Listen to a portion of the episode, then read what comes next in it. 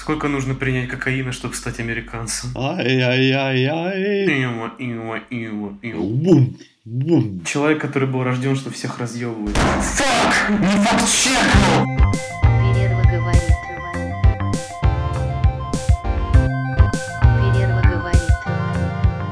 Всем привет! С вами подкаст «Перера говорит». Я Митя. Я Семен. Я Кирилл. И сегодня у нас необычный формат. Обычно мы выбираем эклектично и рандомно три альбома, а сегодня мы решили подойти к вопросу более концептуально. Сегодня мы расскажем о берлинской трилогии Дэвида Боуи, в которой входят три альбома – Low, Heroes и Lodger. Правда, начинать говорить об этих альбомах сразу это было бы слишком просто, поэтому мы зайдем чуть издалека. Ребят, вообразите себе, 1975 год. У Боуи за плечами пять релизов, которые занимали топы чартов, что типа ну, весьма достойно для соло-исполнителя, а не какого-нибудь там э, коллектива на поводу менеджера. Я говорю это про вас, Битлз. Ну так вот, собственно, как вы думаете, почему Боуи был таким продуктивным? Как он смог сделать столько всего и так много? Слушай, ну это определенно кокаин, как бы. Динь-динь-динь-динь-динь-динь-динь-динь. Да там есть, там, там, там есть еще пара ингредиентов этого успеха. Молоко и красный перец. Да. Да, верно. И если капля никотина убивает лошадь, то гора кокаина точно не убивает Дэвида Боуи. Она его измождает. О, yes.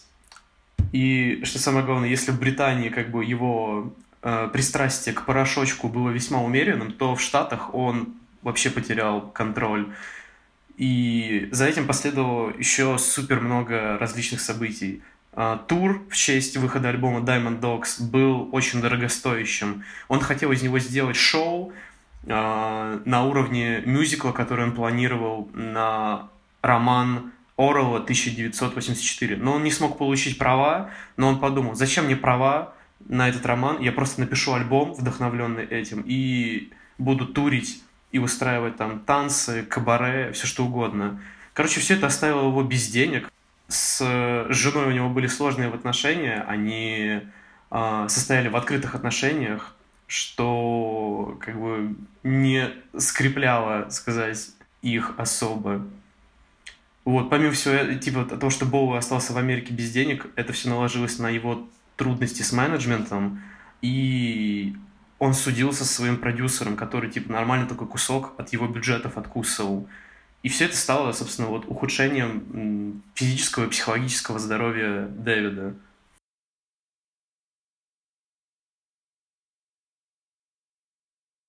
Кто-нибудь из вас, кстати, смотрел фильм а, «Человек, который упал на землю»? Да, я смотрел его. А ты, Кириш? Нет, я все хочу посмотреть, но никак нет, не нахожу в себе сил. Расскажешь вкратце, о чем сень? Слушай, по сути, фильм про то, как на Землю упал пришелец, который, э, если мне не изменяет память, э, начал продавать технологии, грубо говоря, из чего, не знаю, получил какое-то состояние, но был совершенно несчастным. Но это вот то, что я помню. Я его давно смотрел. Ну, в принципе, все так примерно и было. То есть инопланетянин прибывает на Землю, чтобы добыть воды для своей умирающей планеты. Точно, точно. И что примечательно для этого фильма, Боуи сыграл там главную роль. И как нельзя лучше он подходил на роль этого пришельца. Разный цвет глаз, худой и высокий. Ну, худой не потому, что заботился о себе, а потому, что нюхал тонны кокаина. Ну и как бы на американской земле он тоже был своего рода типа пришельцем. Так что подобрать лучше нельзя было.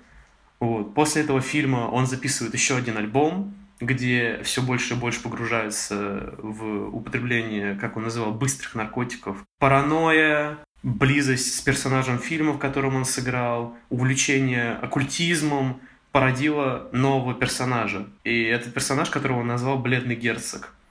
Это, наверное, самый странный персонаж Боуи, а, потому что он запомнился всем, в первую очередь, как за свои высказывания а «я восхищаюсь Гитлером», он был первой рок-звездой. И тоже факт, что он возил с собой в турах типа литературу Третьего рейха, но вроде как она его увлекала не за счет идей там расовой чистоты, а с точки зрения мифологии о том, как нацисты трансформировали типа общемировые символы в угоду себе. Вот. В общем, несложно догадаться, что жизнь Боуи типа вообще скатилась буквально на самый низ. Собственно, Лос-Анджелес для него остался местом упадка, и он просто из него убегает. И убегает он с Игги Попом. Сначала они прокатятся по Европе, заглянут в Россию, сфоткаются на Красной площади, а потом они часть материала запишут во Франции, а часть материала сведут в Берлине. Собственно, этот материал и станет основой для альбома Low. Что думаете об этом альбоме, ребят? Как сказать? Короче, с ним мне было сложнее всего, на удивление. Типа, почему-то всем не заходит Лоджер, а мне не, так зашел Лоу.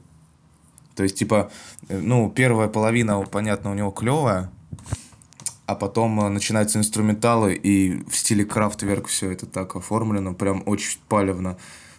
И не знаю, мне, мне стало скучно слушать уже инструменталы. Ну, я послушал их полностью все, но я не нашел там ничего сверх какого-то гениального. Вот. Такой ревью. Блин, ну не знаю, я наоборот люблю этот альбом больше всех остальных на берлинской трилогии. А чем тебе больше нравится всех остальных? М, Как тебе сказать, наверное, это вообще один из первых альбомов Боуи, который я осознанно послушал. Когда я начинал слушать Боуи, да, я думал, что к нему можно применять подход из разряда Боуи, буду слушать все по выходу, по дискографии, так сказать, по хронологии. Но потом я быстро понял, что это не очень работает после Uncle Артур. Гениальная И песня. типа... Песня, Да, опередившая свое время. и... То есть, по сути, потом я выбирал альбом чуть ли не рандомно. Как бы мне понравилась обложка, я решил послушать и как бы... Не знаю, наверное, больше всего мне нравится на этом альбоме, что из всей трилогии он максимально синтезаторный на самом деле. Но... То есть, да, хоть вторая половина альбома, ну, даже не вторая половина, а последние четыре композиции преимущественно инструментальные, хотя на нем, в принципе, много инструментальных песен, он не теряет какой-то поп-шарм, я бы сказал. Потому что Heroes уже будет вот совсем экспериментальным, на мой взгляд, в этом плане. Ну и, наверное, на Лоу еще чувствуется в первую очередь влияние, ну, именно идеи самого Боуи, потому что на том же Heroes уже сильнее чувствуется Ина, его вмешательство в работу. А про Лоджер я вообще пока как бы не знаю, что говорить на этот счет. На ложере кокаин возвращается, мне кажется. Не хочется сейчас приходить к Лоджеру сразу, потому что вроде только подошли к Лоу. Но как бы уже раз начали, я скажу, что я считаю, что Лоджер на самом деле недооцененный альбом в этом плане. И Это его да. ужасно подставила хронология. То есть, вот давайте представим на секундочку, что Лоджер вышел первым, а потом Лоу и Хирос. И все станет хорошо, все станет нормально. У тебя будет плавный переход от station to station к э, более роковому, ну, такому, наоборот, э, чуть менее роковому, но еще сохраняющим все вот эти классические звучания Боуи. А потом Лоу, который вообще кардинально все меняет. Но так как сначала были гениальные Лоу и Хирос, а потом такой младшенький брат-дурачок Лоджер, он выглядит реально глупеньким немножко на фоне этих двух колоссов. Ага, со своим ассасином. Ну, как бы да, вот. Ну, понимаешь, это все вот такие вот песенки, которые, ну, преимущественно, ну, есть на каждом альбоме Боуи. Ну, это, знаешь, просто Ну, выглядит вот. как мем. Это, типа, три брата, да, и два брата такие Да, да, молодцы-удальцы, да, а третий брат такой, я долбоеб. А третий квартирант. То есть, да, понимаешь, то есть ты реально там включаешь какой-нибудь Лоу, да, не знаю, Варшаву, Арт Декейт, да, там, не знаю, на Хирос, ну, господи, всю ту же Хирос, да, и просто, да, Лоджер какие-то ай-яй-яй-яй, и ты чё? Что? Какого хера? Да. Но я думаю, это все будет лучше понятно, когда мы пройдемся чуть по альбомам, да, и их сравнение будет намного яснее. Да, согласен. То есть, что вообще из себя представляет альбом Low, да? И почему вся эта трилогия альбомов называется Берлинской? Хотя только один альбом, в принципе, был записан в Берлине. Ну, она названа так, потому что над ней работали одни и те же люди. Собственно, сам Дэвид Боуи, а, в каждой бочке затычка Брайан Ина и продюсер Тони Висконти. Заскочил еще ненадолго и Игги Поп, которому Дэвид перед записью этих трех альбомов записал ему два. То есть за 77 год Боуи написал 4 альбома. Два для Иги, два для себя, что абсолютно... Мэдлет. Мэдлет, да. Учитывая то, что он полностью отбросил наркотики и снова решил сосредоточиться на, то есть, на поиске себя.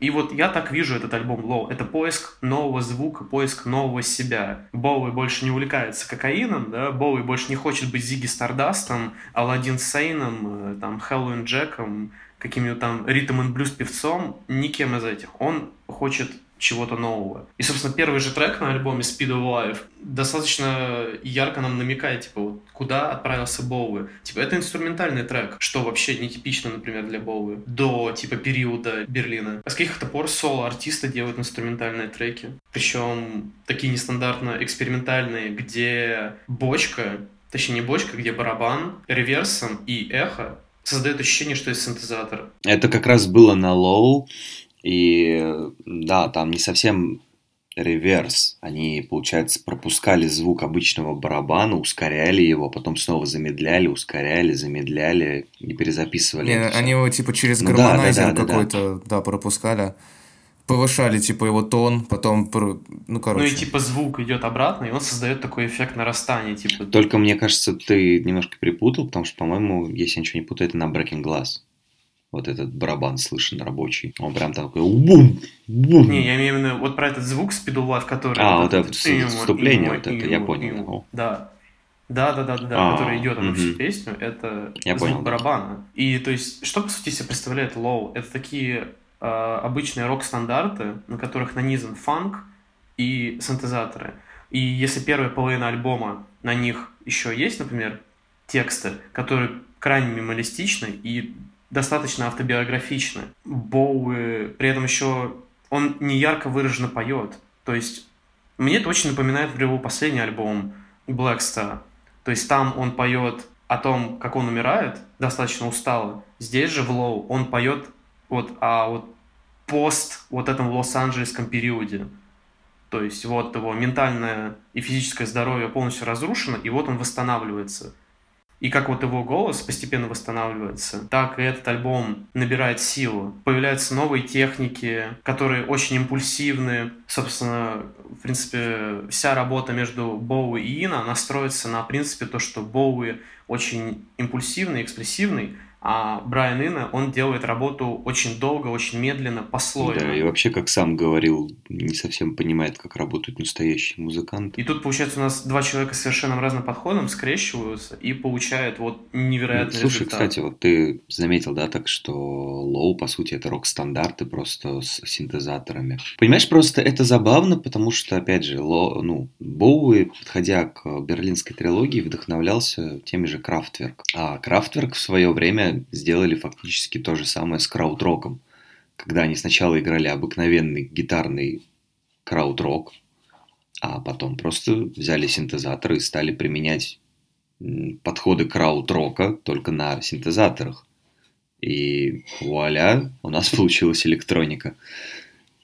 Как бы и Боу, получается, использует те же приемчики, только на свой лад, как обычно. Да, действительно. Здесь вот именно нет такого прямого заимствования. То есть, естественно, Боуи, они слышали, слушали Kraftwerk и Tangerine Dream, ну, то есть знакомые с, с краудроком, минималистичной музыкой. То есть, если первая половина альбома, она более такая типично роковая, то есть поп, вариация экспериментов, то вторая половина альбома это уже уход в ambient, безвокальность, и, то есть, вот чистую эмоцию. То есть, вот у нас две половины альбома, это как раз-таки Боуи и Ина. Они работают на и той, и той, как бы, стороне. Оба влияют. Но, то есть, каждый из них где-то преобладает, видно именно влияние. И что самое интересное, Боуи, он, его вокал, он больше не является центром песни. Он как будто существует в миксе одновременно с инструментами. Иногда эти инструменты громче его, иногда не совсем. Где-то он теряется, где-то нет. То есть очень странный такой, получается, очень странная атмосфера альбома. например, в той же песне Sound and Vision, да, Sound and Vision, то есть если у нас первый трек был инструментальный, потом у нас идут те как бы песни с вокалом, где не так уж и много вокала, и вот Sound and Vision, то есть у нас получается песня идет 183 секунды, на 46 секунде появляется там бэк из двух нот, который как вздох практически. На 74 появляется вот этот хук, который и только на 88 секунде вступает в Боуи.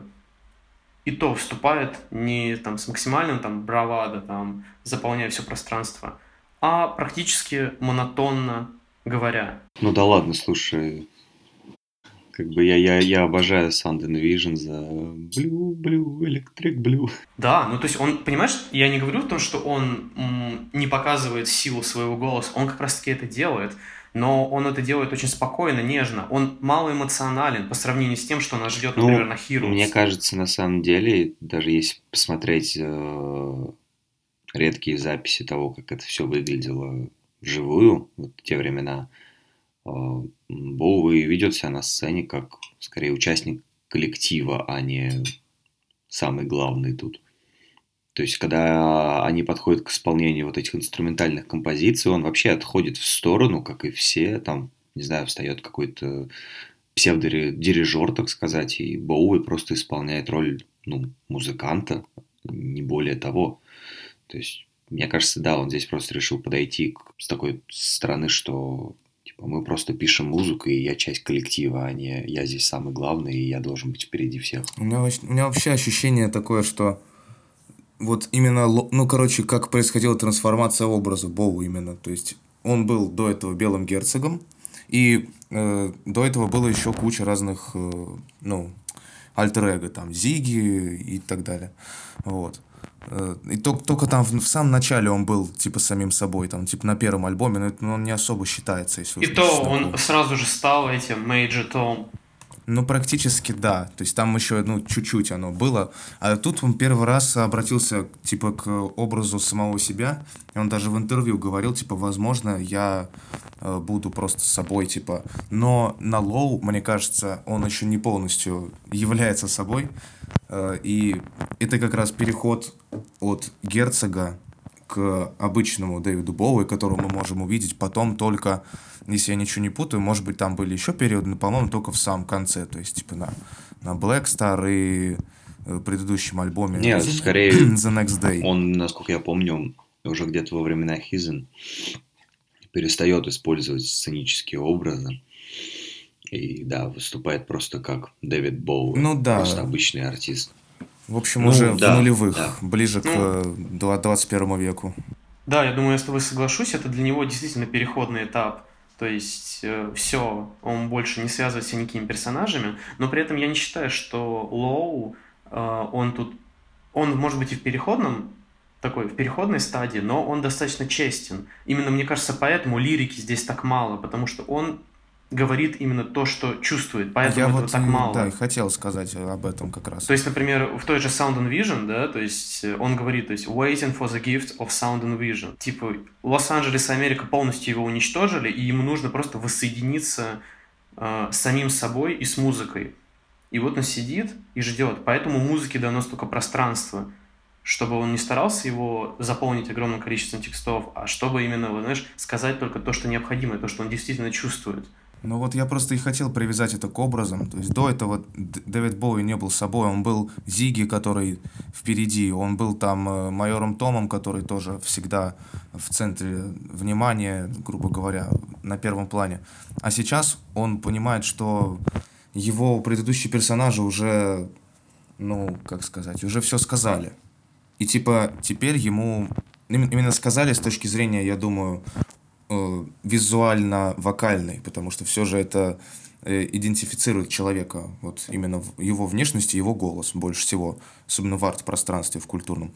Вот, а когда он переходит уже к образу, ну не образу, а просто к самому себе, ему уже не надо ничего говорить, он уже все сказал. И поэтому он сосредоточился просто на реально создании, на созерцании. Я уверен, что он там по Берлину, прежде чем написать все эти песни, он там просто миллиард часов прогулял где-то там, проходил просто и черпал вдохновение. Ну, Берлин такой город на самом деле. Он Да, и вот- способствует. Про созерцание, кстати, очень хорошо сказал. А, Моя самая любимая песня на этом альбоме это A New Career in a New Town. Она тоже инструментальная, и я как-то под ней... Я слушал альбом, и как раз она выпала, я прогуливался с белорусской на Маяковскую, и песня оказалась такой идеальной для прогулки по городу. То есть я просто слушал ее, смотрел на дома. То есть звучит как-то просто и тупо, но это было крайне увлекательно. Что еще забавно, Боуи назвал этот трек самым повествовательным на альбоме. Хотя он инструментальный. Но я думаю, тут именно вот как раз-таки суть этого альбома, потому что э, музыка передает необходимую атмосферу.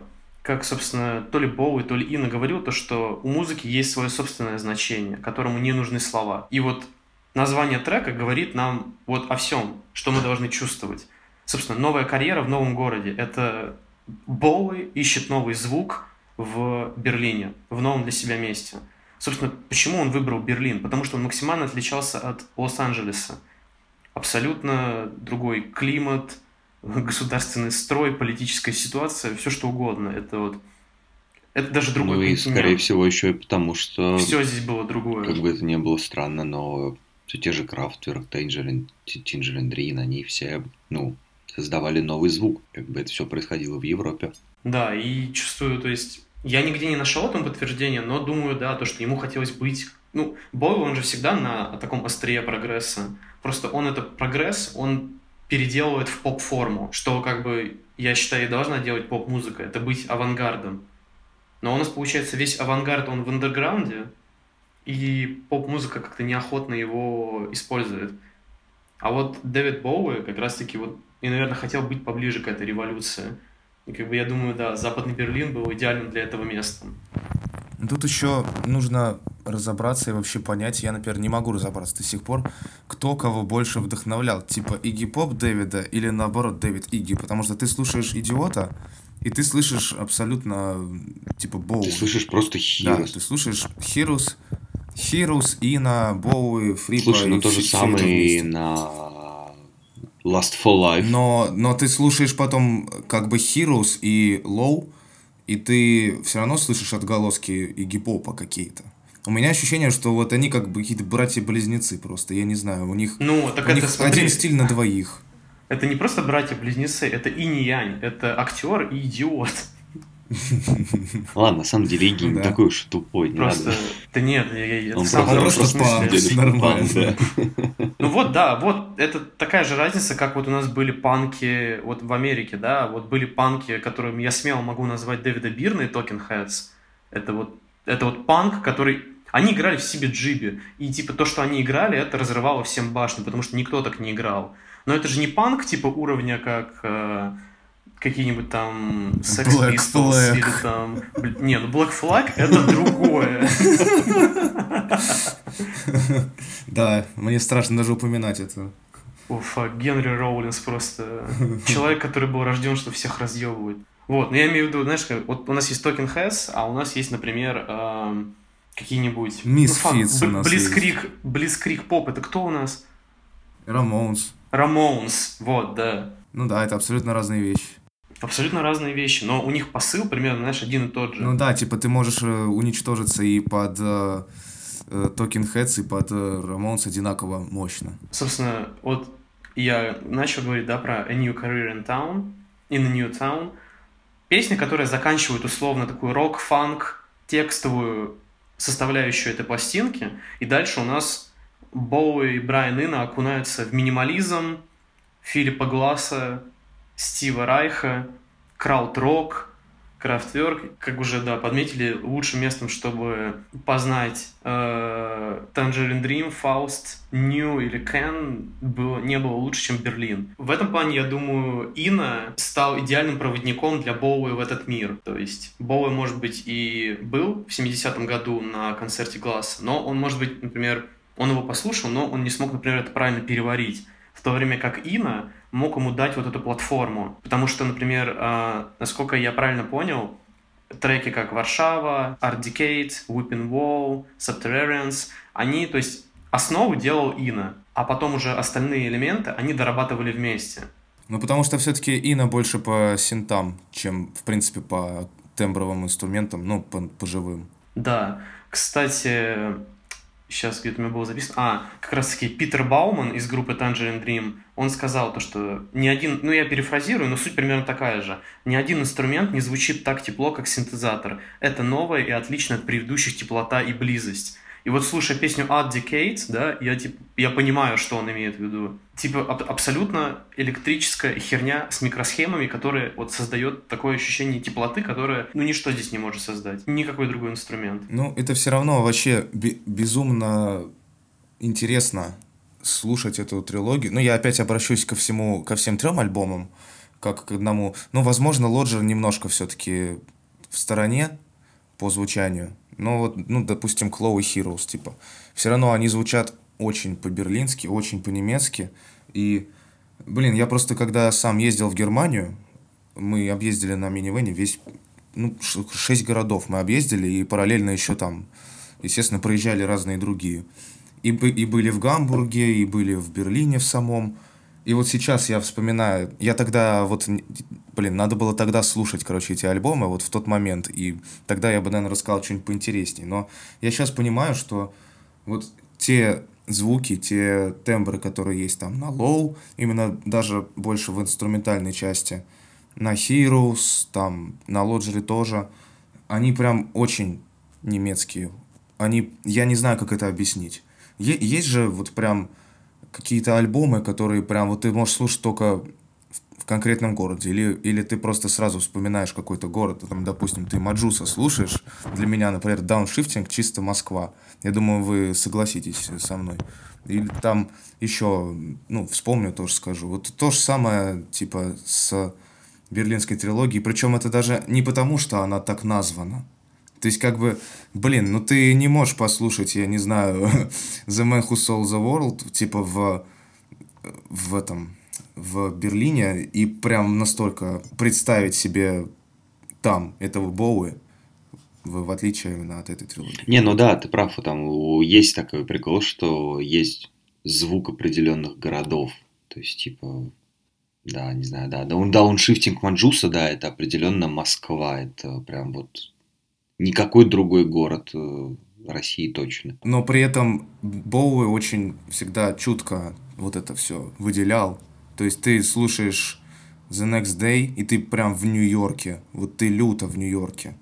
Или там... Ну, Black Star, наверное, Хотя, нет, хотя но при этом, ближе насколько этому. я помню, Next Day не писался в Нью-Йорке. Да, но Дэвид уже к тому моменту стал коренным, кажется, американцем прям. Ну, он там сколько вот... Уже, сколько уже не лет Янг жил в да? Нью-Йорке. Да, да, да. Сколько нужно принять кокаина, чтобы стать американцем? Дважды гражданин. О, боже. М- multipass. Cocaine pass. На самом деле, э, вот ты мне сказал про концерт Гласса, да, но на самом деле вот я лично на Weeping Wall все время слышу Райха. Это прям такой Райх. Да, да, я с тобой абсолютно согласен. То есть, как бы у самого Райха его одни из ключевых композиций 60-70-х, они были завязаны на звуках дождя или звуков капель. То есть, вообще основная методика Стива Райха — это э, с помощью классических инструментов построение ритма, когда у него э, вырисовывается мелодия за счет ритма и изменения ритма. То есть мы не пишем там мелодии, которые переплетаются с друг другом. Мы играем одну и ту же композицию снова и снова. И на нее наслаивается эта же самая композиция, только она играет, например, на такт вперед, на полтакта вперед или чуть-чуть быстрее. И за счет вот этих вот м, притираний, за счет смены ритма у нас возникает эта самая мелодия. И да, я с тобой согласен, вот этот whipping wall. Однако вот если Стив Райх создает все это все с классическими инструментами, Боуэлл создает все это с помощью синтезатора, ксилофона и вот этой японского инструмента кота. И если Райх делает упор на ритм, да, и различных вариантах повторения, то Боуэлл делает ставку на синтезатор, вокал, да, который не как классический вокал, а скорее как хор какой-то. И можно сказать, искусственный вокал, который на самом деле звук синтезатора, но он максимально близок к нему. И что забавно, формируется весь этот ритм, да, а гитара, она как будто вот добавляет вот этой вот анархии, деструктива и пытается сломать этот ритм. Да, при этом на самом деле Art Decade звучит как какая-нибудь, не знаю, композиция из «Бегущего по лезвию», написанная Вангелисом. Ну, слушай, «Бегущий по лезвию» выйдет только через э, 6 лет. То есть, Вау. Вангелиса. предсказал э, Blade Runner. Боуи предсказал киберпанк. Кибер Боуи. Кибербой. Я, если честно, просто... Я знаю, что у Вангелиса у него были вот эти вот эксперименты, да, тоже с синтезатором, но я, если честно, не до конца шарю, чтобы точно, например, сказать, было ли это одновременно, являлось ли, потому что у него тоже тут прописано и ambient, и progressive rock, и Ой, да, и да, да, Аллах, давайте не будем. угодно. Вангелис это страшно и сложно. Но типа тоже просто очень интересно, что получается, грубо говоря, если смотреть на виниловую да, пластинку, у нас первая сторона это первые семь композиций от Speed of Life до New Career in New Town, а вторая сторона это чисто вот эти четыре инструментальных монстра. Варшава, Ardicate, Whipping Wall и Суп. Мить, скажи правильно, как это? Да, Спасибо Subterranean. И просто очень интересно, Subterraneans, что да. все эти четыре композиции на самом деле ужасно разные. Они совершенно не похожи друг на друга. И здесь вот тоже, мне кажется, есть э, момент того, что, как ты сказал, Боуи ищет себя снова. И типа, если первая сторона, она хоть и имеет инструментальные компози- композиции, но все равно остается поп-форматом, то здесь он, как будто, я не знаю, они э, поиграли вот в эти карточки, которые чуть позже выпустит все тот же Брайан Ина. И типа, мол, вот, э, типа, не знаю, как будто у них был какой-нибудь диалог перед работой в студии из разряда, типа, Йо, Брайан, какие... Что интересного ты можешь мне предложить? Он такой, вот тебе Стив Райх, я не знаю, вот не знаю, постпанк и вот еще что-то. Они наугад это все вытягивали, и, не знаю, вытягивали параллельно какие-нибудь инструменты, на которых это надо сыграть. И, пожалуйста, у нас совершенно разные четыре композиции, а на Варшаве так вообще Боуи поет на каких-то выдуманных языках, которые никто так и не понял и не понимает вообще, о чем идет речь. Да, а в этом плане это не язык, это даже не слова, это просто звуки. Это просто вот фонетика, выдуманные Ну слова, да, которые да, хорошо да. звучат. Ну, типа, насколько я понял, многие до сих пор пытаются найти в этом хоть какой-то скрытый смысл. Ну, вроде как э, Боуи говорил о том, что он написал, не сказать, что текст, текста здесь нету, да, так сказать, атмосфера этой песни ему навеяна тем, когда он видел э, поляков, когда он ехал из Берлина в Москву на поезде. Вот ему навеяла эта атмосфера. Что самое забавное, инструментал полностью был сделан Инна, потому что Боу был в этот момент в Париже, и я думаю, именно поэтому эта песня такая самая плавная, аккуратная, спокойная, в отличие от других, например, песен на альбоме. Потому что Боу не добавляет в нее своей вот этой спонтанности. То есть, опять же, это не как будто что-то плохое, это просто вот знак такой, что видно руку Да, почерк но мастера, а Боуи сам вроде и говорил, что его одним из его любимых альбомов Инна на то время был Dis- Discrete Music.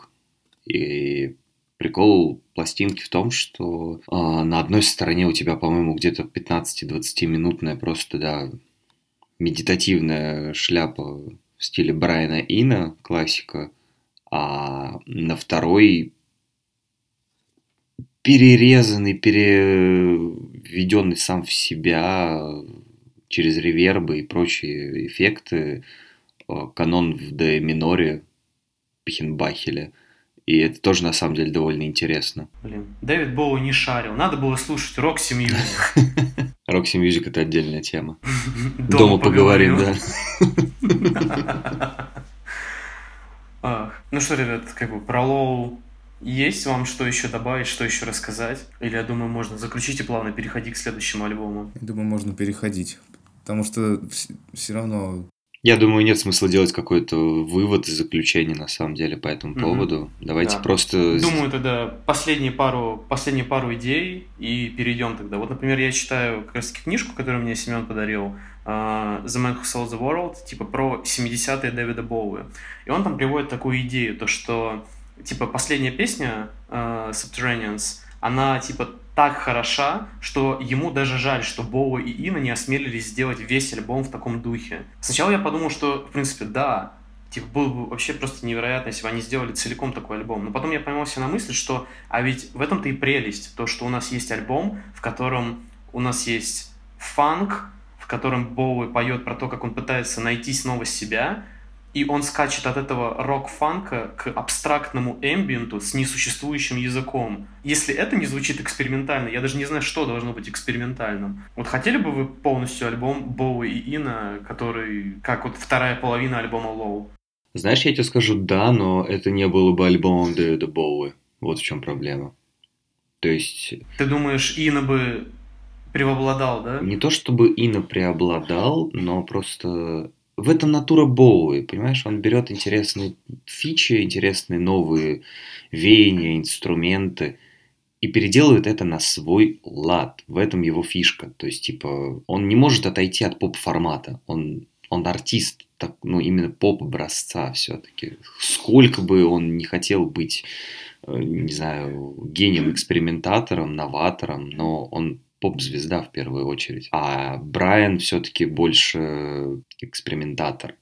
Но, типа, знаешь, я, я скажу так, я бы хотел, я бы хотел увидеть их э, музыкальный союз, именно вот этих двух людей, в таком же формате, как у Брайана будут или уже были на тот момент альбомы с э, Дэвидом Бирном.